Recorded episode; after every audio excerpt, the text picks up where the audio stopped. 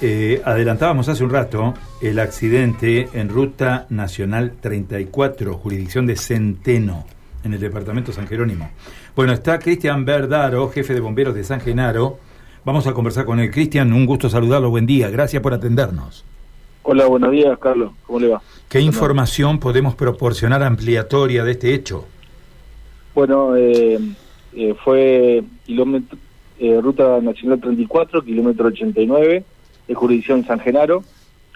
Eh, bueno, la colisión fue entre un camión Escaña y un Ford Focus. Eh, el producto del impacto se incendió el, el, Focus y bueno, eh, hay una, una persona fallecida oriunda de la localidad de Centeno. La edad del, se estima unos 26 años. ¿Único ocupante del automóvil o había más ocupantes? Único ocupante.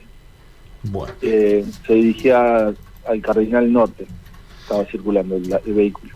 Bueno, uno imagina que a esta altura de los acontecimientos se dan los peritajes, ¿no? Saber qué pasó, cuál fue la característica, cómo fue la dinámica del episodio. los vehículos chocaron de frente, bueno, y estaba la PDI, la PDI de Coronda haciendo las pericias al respecto. Bueno, eh, ¿ya se conoce la identidad de la persona fallecida? Eh, sí, eh, sí, sí tiene unos 26 años y oriunda de Centeno.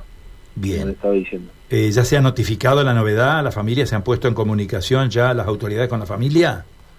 Sí, creo que sí. ¿Podemos proporcionar la identidad de la persona fallecida? Eh, no, no, no tengo la autorización para... No hay todavía autorización.